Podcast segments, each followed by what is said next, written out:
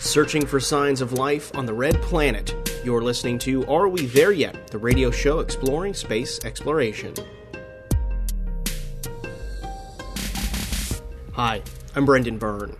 It's the summer of Mars. Three spacecraft are heading to the red planet rovers from NASA and China, as well as an orbiter from United Arab Emirates. The armada of Mars bound explorers are taking advantage of a transfer window that happens only every two years, where Earth and Mars are at their closest points. The overall goal of these missions is to better understand Mars, and NASA's Perseverance rover, launching from Cape Canaveral in Florida, aims to find signs of ancient life on the red planet. We'll talk with Elizabeth Howell and Nicholas Booth, authors of the new book, The Search for Life on Mars. We'll get a rundown of all the cool science heading to the red planet and the plan to bring back samples of Mars in the next decade. That's ahead on Are We There Yet? But first, let's take a look at the latest space news stories making headlines. NASA has completed a series of investigations into the first flight of Boeing's Starliner spacecraft, which failed to make it to the International Space Station on a test flight late last year. NASA and Boeing wrapped up a series of investigations into the failed mission, focusing on software and communication issues discovered during the flight. A broader investigation called a High Visibility Close Call Review also examined the leadership and organization of Boeing and how it works with NASA's Commercial Crew Office. NASA said a lack of agency oversight was partly to blame for the failure. The Commercial Crew program relies on private companies to launch astronauts to the International Space Station, ending a nearly decade long reliance on the Russian Space Agency for rides to the ISS. SpaceX and Boeing were awarded contracts to design and develop new space vehicles to launch astronauts. The agency will also look at possible software and organizational issues with contractors throughout NASA, including a look at its next generation moon rocket, SLS. Based on the Starliner investigations, NASA outlined over 80 recommendations for Boeing to improve the spacecraft. Work is underway to improve the software ahead of Starliner's next flight, although a date for that launch hasn't been set. You can find more space news online by visiting wmfe.org/space or give me a follow on Twitter. I'm at Space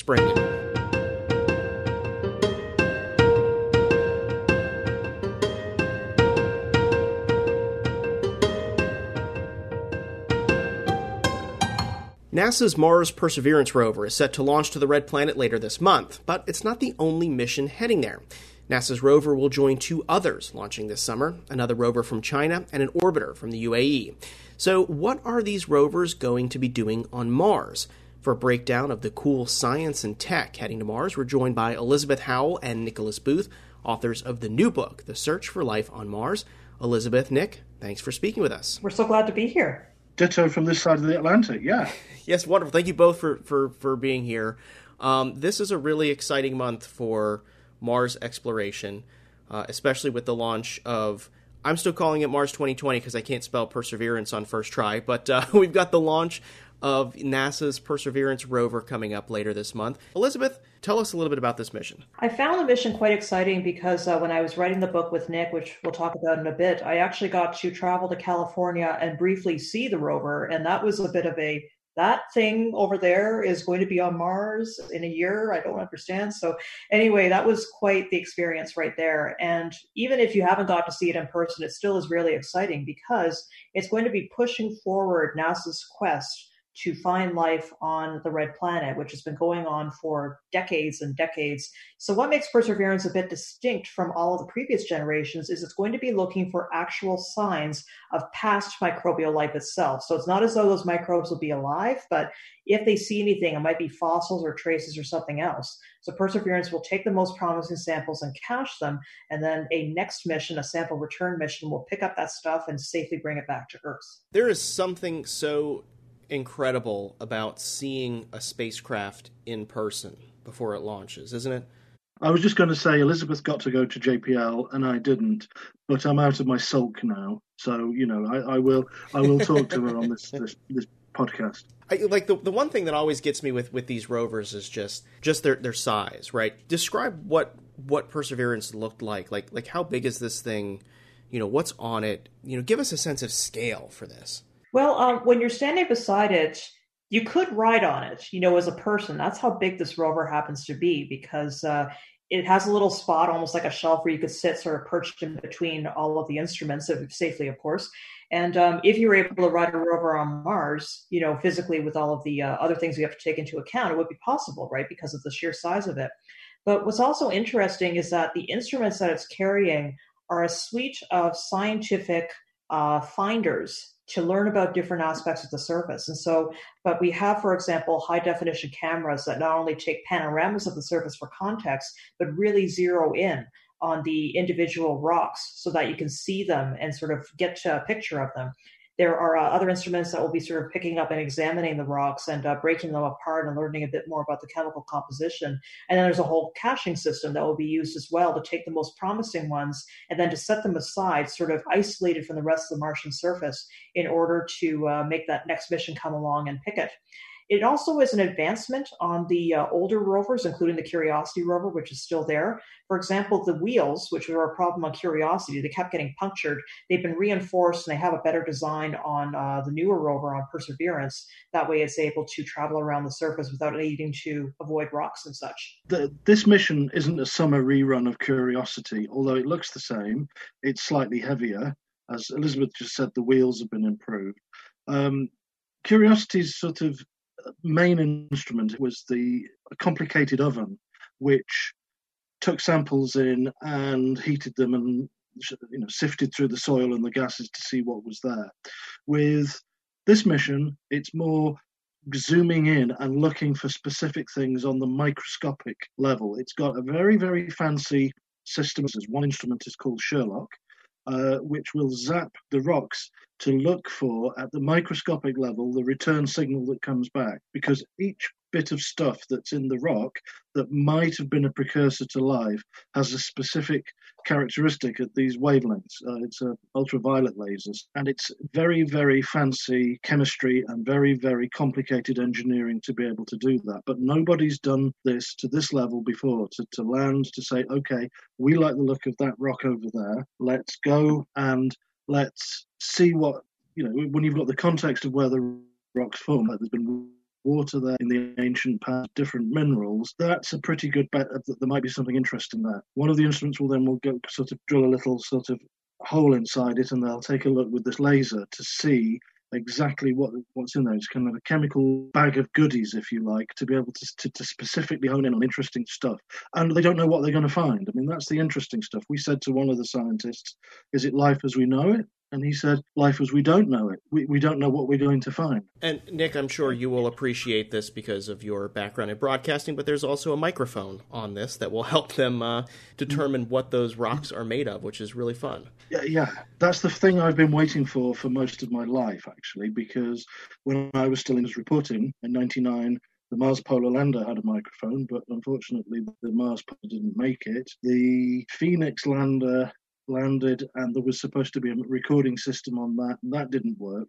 So this is the first time we'll actually hear what mars sounds like which i think will be fantastic. Um, i don't think any of the simulations will give you the sense of the, the sort of the, the way that the air sounds. It's the pressure at the surface of mars is like 100000 feet above the earth. There's not going to be much sound you might think but there's all sorts of rocks blowing around in the wind. We know from the InSight lander, which has been there for just over 18 months now, that they've monitored wind blowing over its solar panel. So they've not recorded the sound, but they've recreated what they've seen and what that would sound like. So for the first time, so I think it's going to sound quite eerie and I think it'll be great. Elizabeth, I'm wondering if you can chat a bit about um, about the launch and its journey there, and, and how Perseverance will will land on the surface. It's actually going to be um, mostly a rerun from the Curiosity mission in terms of how it lands, but of course the timing is different and our understanding is a bit more advanced because we're now eight years on, hard as, as it is to believe, from Curiosity's epic landing in 2012. That was August 2012.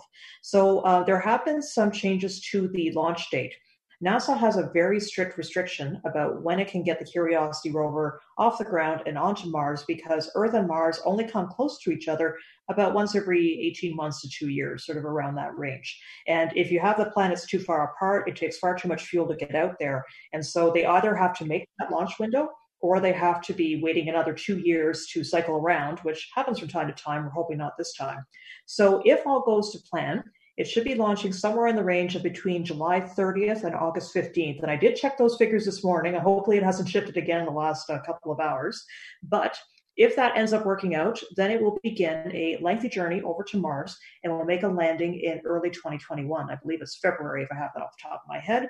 Lands in February, and what it's going to be deploying is a advanced parachute system that also is going to be including almost like a spool. It's going to be lowering the spacecraft down to the surface when it gets close enough there. And then uh, what will happen is that this spool will sever just when Perseverance is a little ways above the surface the engine that's holding the spool will be rocketing away, leaving Perseverance just to make a safe and short drop down. And this uh, system is so innovative and strange that uh, eight years ago, NASA was calling it the seven minutes of terror to try to get all the way up from the landing, going into the atmosphere with your parachutes and making sure that everything was deploying at the right time, all the way down to the ground. But it works so well for Curiosity. Very, very good system for dealing with heavy rovers that they said, you know what? why mess with the system? Why do something that's very innovative when we know this is going to be working? One major difference on Perseverance is because the rover is eight years more advanced than Curiosity, it has a measure of artificial intelligence on board. So, one of the things that it can do, for example, is to find a more precise landing spot due to uh, all the computer smarts that are happening. And then, of course, when the rover actually does get moving, it will have a little bit more ability to go and pick the path where it's going to be going. Although, of course, NASA's uh, controllers at the Jet Propulsion Laboratory will continue to monitor and to do most of the movements themselves. Yeah, Seven Minutes of Terror does not sound uh, very fun, but it was very successful the last time. So if it's not broke, don't fix it, right? Exactly. What's interesting is, and again, the where Perseverance will land, Jezero crater, is a bullseye. It's about 30 miles across. Now, it's in a region of Mars called Isidis Planitia, and that's already a graveyard for two landers, both failed. It's not easy to land on Mars. The Europeans were supposed to be launching this summer a mission which is going to land somewhere else, but they've had a lot of technical problems. So, fairly sensibly, they've delayed it till the next launch window in 2022. The same launch window that opens in the next few days depends on Earth wherever you are, because the window opens and you, when the Earth is pointing towards Mars. First mission to go is going to be launched from Japan. It's uh, launched by the Emirates, the United Arab Emirates. Uh, it's called the Hope Mission. It, weighs about one and a half tons, I think, the last time I looked at it. Um, it will be arrive in Mars and be in a highly elliptical orbit, and it's got a couple of instruments. Well, it's actually got three or four, but the, it's got a camera, it's got the radio transmitter, and it's got a couple of instruments. One from Boulder, Colorado, the other from Berkeley in California, that will be p- putting and looking for the missing links of what we know about the Martian atmosphere because moving back, and if you imagine zooming through time backwards, Mars probably had a lot of water in the past. it's disappeared, or rather, it's been lost to space, and there's lots of different you know, estimations of how much water it might have had and what happens to it. And at the moment, we've got some clues, but this orbit is a strange and elliptical one, and it will observe what happens to all this stuff that's coming off Mars now, because there are hydrogen atoms and there's little bits of oxygen and how they interact and all that sort of complicated chemistry that most of us couldn't follow at school. But to understand that, we'll be able to plug that in. Okay, from that, we know this how can work back, and actually, it could be that there was enough water for it to be an ocean on Mars, which could be, as they say uh, in football circles a game changer because if there was a, an ocean that covered significant parts of the Martian surface, then there's a greater chance that in the ancient past life could have formed. There's also a, a Chinese rover set to launch as well during this window, right? Can you tell us a little bit about that, Nick? Yeah, sure. As with all Chinese activities, it, it takes me back to my youth and the Soviet Union that they would never release anything until it, it had happened. We know that it, its launch window, they're talking about July the 23rd as a launch. It will go on a Long March 5, which I think they've, they've launched different versions of this so far. It will arrive in orbit next February, February 2021. It will go into orbit, and we know there's an orbiter and a lander. And it's got the same kind of instruments that uh, Spirit and Opportunity had. We also know because uh, one of the scientists was at an international mission, uh, meeting and gave a presentation. One of the proposed landing sites is called Utopia Planitia. I just there's a place on Mars called Utopia. Well, in 1976, the second Viking lander, uh, mission of the 70s, landed there, and we know it's cold and dry, and they it also observed And what's happened since then is some of the instruments that are orbiting Mars now have detected what looks like a vast sort of frozen ice sheet under there. Again, the Chinese mission, if it does land there, because they've not said that that's where it will land, but we know that's one of the candidate sites, that could be, again, very interesting because it'll have a drill that will drill down and it might be able to find that there is actually ice under the surface. Again, if there's ice and life forms ever existed, they might, you know, sort of still, uh, they, they might be there as a kind of, you know, the, the likelihood is, is that's where you would need to land to see something like that. You're listening to Are We There Yet? I'm Brendan Byrne.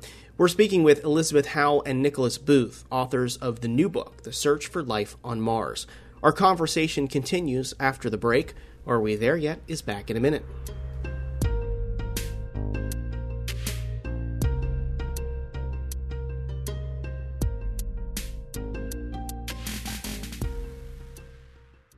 You're listening to Are We There Yet? I'm Brendan Byrne.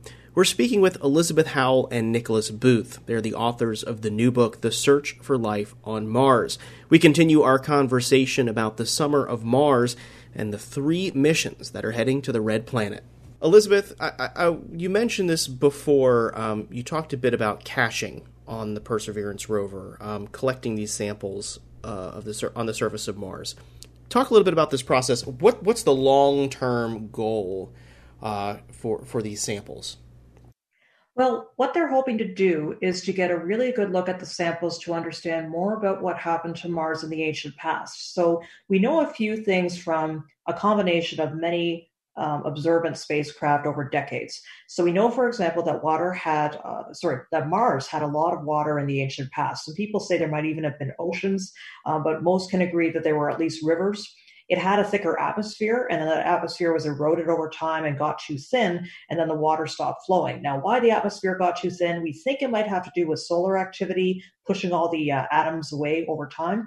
However, uh, that's still being investigated by other spacecraft. So we can look at it kind of on the large scale macro things. We know that there was water, we know that there was a thicker atmosphere, but what we're trying to figure out now is to get into the micro to understand the effect that that had on individual rocks and also, we believe, on microbes, because many scientists do believe that Mars was at least host to microbes at some point in its past because it had all the elements that were needed for life to thrive. It had that thick atmosphere, it had water, it had a fairly um, gentle surface. You know, at the time, now it's pretty baked in radiation and cold, but at the time it was a much more gentle.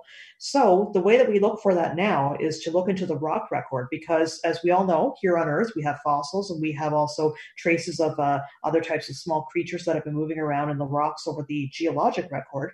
And so we can go and analyze these rocks to see what the activities were and to draw some conclusions about what that life may have been. On Mars, though, there's a caveat we can't just easily ship stuff all the way out there because it takes several months. Rockets can only hold so much. There's only so much fuel available. That means that the size of the lander and the size of the instruments is then limited.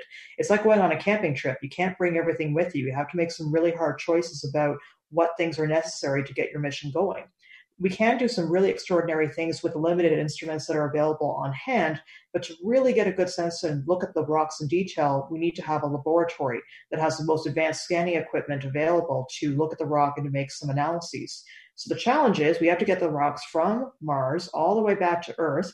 And I'm saying this very sensitively, knowing we're in the middle of a pandemic, to do so as safely as possible because we want to make sure that we're not accidentally exposing any Martian microbes to Earth and vice versa both so we don't contaminate the sample and also that, so that there's no risk to what's happening on Earth, to the people here on Earth and all the other creatures.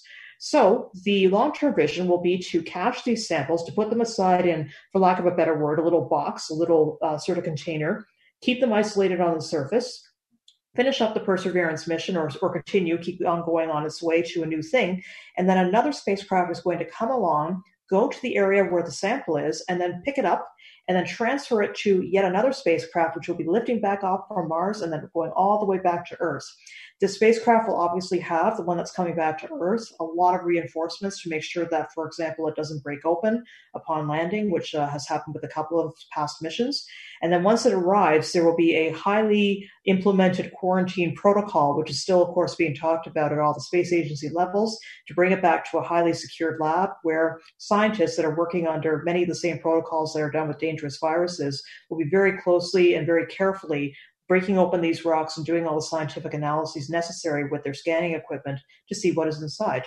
So the vision is this particular sample return mission would probably start to happen later in the 2020s. It hasn't been funded yet. It hasn't really been announced yet, but they are working on it. It's just the way that space goes. You need to have a lot of time to even do the planning before you end up making the announcement. Then, when the announcement happens, it'll take a few more years to secure the design of the spacecraft. They'll have to, of course, send it out there, and then to have a return spacecraft also going along to bring it back to Earth.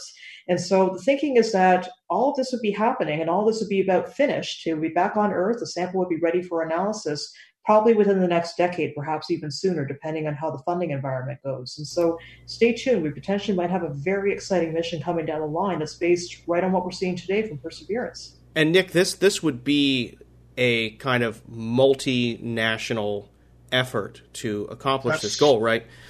That's right. It needs to, to do that. I mean, the minute that Perseverance lands, the clock is running because you don't know how long it's going to last there. The previous mission Curiosity is still going strong after eight years.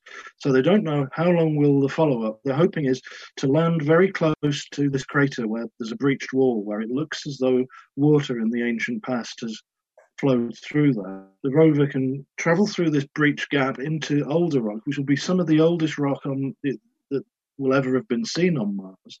So the, the, the further back you go, the greater the chance, in some sense, that you might find, if not life, certainly the chemistry that points you in the direction of life. In 26, they've got to launch another lander, which will be a joint American European mission and there's got to be another orbiter to go at the same time. So what will happen is it will work. This is the big idea. This is all very breezy, and this is a saying it's lots of technical steps that nobody's ever done before.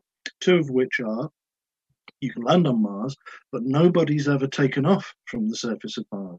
So the lander that will carry with it what's called a fetch rover, um, and the fetch rover will get off the rover, pick up some of these samples, and then it's got to return back, put them inside a rocket, which it's already brought all the way from the Earth. So here's the first time. Not only have you got the rocket that helps you to land, you've got an ascent stage with a rocket on that to bring it back. That's then got to fire into Mars orbit, where this other orbiter will be waiting.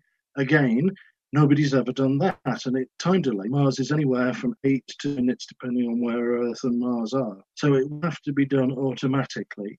They, you know, it will be really, really tough technically. Off the record, we've spoken to people, and some of them have said, "Well, you know, we might not get it right the first time, but as long as the samples are fine and as long as they're fired off, it should be okay." And that sample has then got to do another very, very fancy which is this to make sure that the stuff that comes back to Earth has not in, any way been in contact with the Martian surface. This is what they call breaking the chain, and that's another technical complication. But the plan is this is how we think we're going to do it. Europe has just announced that it's given the contract to develop the ro- the Fetch rover, which basically will be smaller than any of the rovers we've seen recent. All it has to do is to trundle along and set the Mars land speed record to be able to get pick up some of these samples and bring them back to Earth. It's going to be tough, but you know, Lordy, if they can get to it, this will be the moment in The Wizard of Oz where it goes from black and white to colour. Because again, we've spoken to a lot of the scientists involved in Mars research. There's no point trying to take everything in the kitchen sink to, to Mars. We've got the kitchen sink here get us the samples, we'll bring them back, and then we can magic tricks here. The book is called The Search for Life on Mars. Uh, all of this work is to, you know, see if we can uncover these, you know, ancient signs of life on the red planet. Elizabeth, Nick, do you think that we will uncover that evidence? Was there life on Mars? Point In terms of ancient life forms, yeah, I'm the oldest here in the room. To me, it's it's one of those questions that I mean, this is why we've written the book in the way we have. It's a detective story that's gone on for generations. And the way I like to think of it is it's it's the pit and the pendulum. You know, the pendulum that swings. The pendulum swung towards life and it's come back. And it seems every 20 years somebody finds something where they think, wow, we've discovered life. The Vikings landed in 1906. One of the instruments essentially tested positive, but that's there's a big you know, sort of argument in the scientific community then that it hadn't discovered life. Another 20 years when I was in reporting, there was the meteorite from Mars that had this stuff in it that nobody really could make any sense of. At the moment, what I think is happening is pendulum is swinging towards life again. But people spoken to have said, you know, don't expect miracles. We're not going to land. We're not going to show you a photograph of a Martian animal. What they will find is something that's very, very arcane that points generally in the direction of life. Now, at some point in the future, somebody else could land and you know, I think sometime this century there is life to be found. It will be it will be found. And Elizabeth, you've you've seen the spacecraft. Um, we're just days away from launch. Anxiety, anticipation, excitement. What what's going through uh, through your mind uh, as we approach launch day? Every mission has its own measure of anxiety, anticipation. I've seen. I've been lucky enough to see five uh, spacecraft lift off with humans on board over the years, and that feeling in your body of knowing that there's something precious on board there never changes. It doesn't matter how many launches you see, in my opinion. And that also goes for the robotic side because this is precious in a different sense. It's holding years and years, decades in some cases, of scientific uh, research on board there, from the instrumentation to uh, the way that it's navigating around. And in a sense, not in a sense, it's completely a manifestation of thousands of people's individual work all on one per, one single machine heading up to the red planet and this makes it truly an amazing mission because um, even though NASA is sort of the banner name on the uh, the Perseverance rover, there's a lot of international collaboration that's being fed in there. They've also been uh, including feedback from the community they actually have a tribute on there, for example, a small uh, sort of a plaque that's going to be honoring all the healthcare workers that have been uh, assisting people all over the world with the novel coronavirus pandemic that, of course, has been affecting all spacecraft operations, no matter what country you're in. So it's a manifestation of both the technical expertise and also about the cultural understanding that we're coming to as a community, as a planet, about how to help each other. And we're doing it right now in a scientific sense, but a lot of the lessons learned are going to be brought back to Earth for other things that I can't even predict yet. We don't really know what some of these spin-offs are going to be once that rover gets rolling. But besides finding uh, as much evidence of life as it can, it will also be giving us other benefits that just can't be predicted right now. So I find it both an anticipatory experience and also something that's very exciting because kids that are in uh, elementary school and high school right now will be the ones reaping the benefit of whatever it finds when they start to become adults. It really is an exciting future, um, and uh, it is also a very good read. Uh, so, we've been speaking with Elizabeth Howell and Nicholas Booth. Uh, they authored the new book, The Search for Life on Mars. Thank you both for being here today. Thank you very much, Brendan. Thank you. Thank you for having us. Are We There Yet is a production of WMFE and WMFV. Editorial guidance this week from Matthew Peddie. Our director of content is Steve Yasko. Support for Are We There Yet comes from our listeners, and you can help this show and the local journalism you rely on each and every day by making a donation at WMFE.org. Until next week, I'm Brendan Byrne. Thanks for listening.